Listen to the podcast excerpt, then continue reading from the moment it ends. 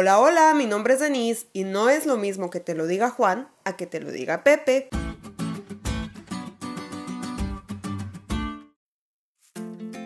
Imagina que son las 11.58 de la noche del 31 de diciembre. Tú haces una pausa a tu reunión familiar y pones tu celular en sonido por si acaso esa persona especial te envía un mensaje.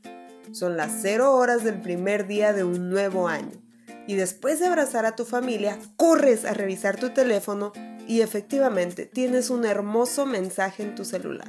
De hecho, más bonito de lo que esperabas. Entonces revisas quién te lo envió y, oh, oh, no es de esa personita que te trae enamorado o como decimos en mi rancho, cacheteando las banquetas, sino que lo envían de un número desconocido. Un mensaje por sí solo no es lo único que importa. Definitivamente su autor tiene mucho que ver en la forma que ese mensaje impacta tu vida, y eso no es diferente al estudiar la Biblia. La Biblia tiene 66 libros y alrededor de 40 autores. Cada libro se escribió con un propósito y en un ámbito distinto. Algunos son proféticos como Daniel y Apocalipsis, otros son compilaciones como los Salmos, hay libros históricos como Primero y Segundo de Reyes, y hay cartas a varias iglesias como las escritas por Pablo. La redacción de la Biblia empezó con Moisés, quien narró la creación, y 16 siglos más tarde termina con Juan, quien describe las escenas finales de este mundo y la gloriosa Tierra Nueva. Aunque cada uno de los más de 40 escritores sostienen la misma fe y la misma verdad, cada uno la presenta con un estilo muy particular y en un entorno distinto que influye en su percepción y por ende en la forma que emiten su mensaje.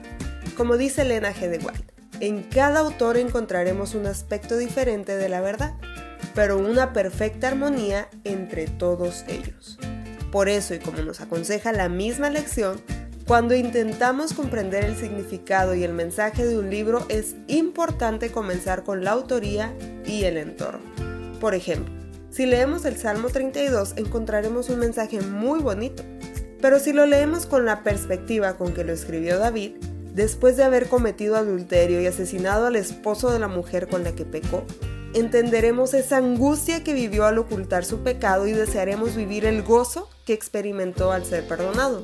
O dicho de otro modo, entenderemos mejor su consejo.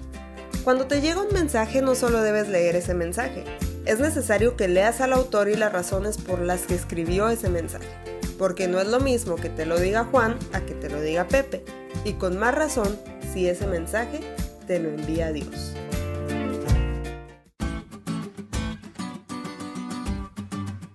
¿Te diste cuenta lo cool que estuvo la lección? No te olvides de leerla y compartir este podcast. Es todo por hoy, pero mañana tendremos otra oportunidad de estudiar juntos.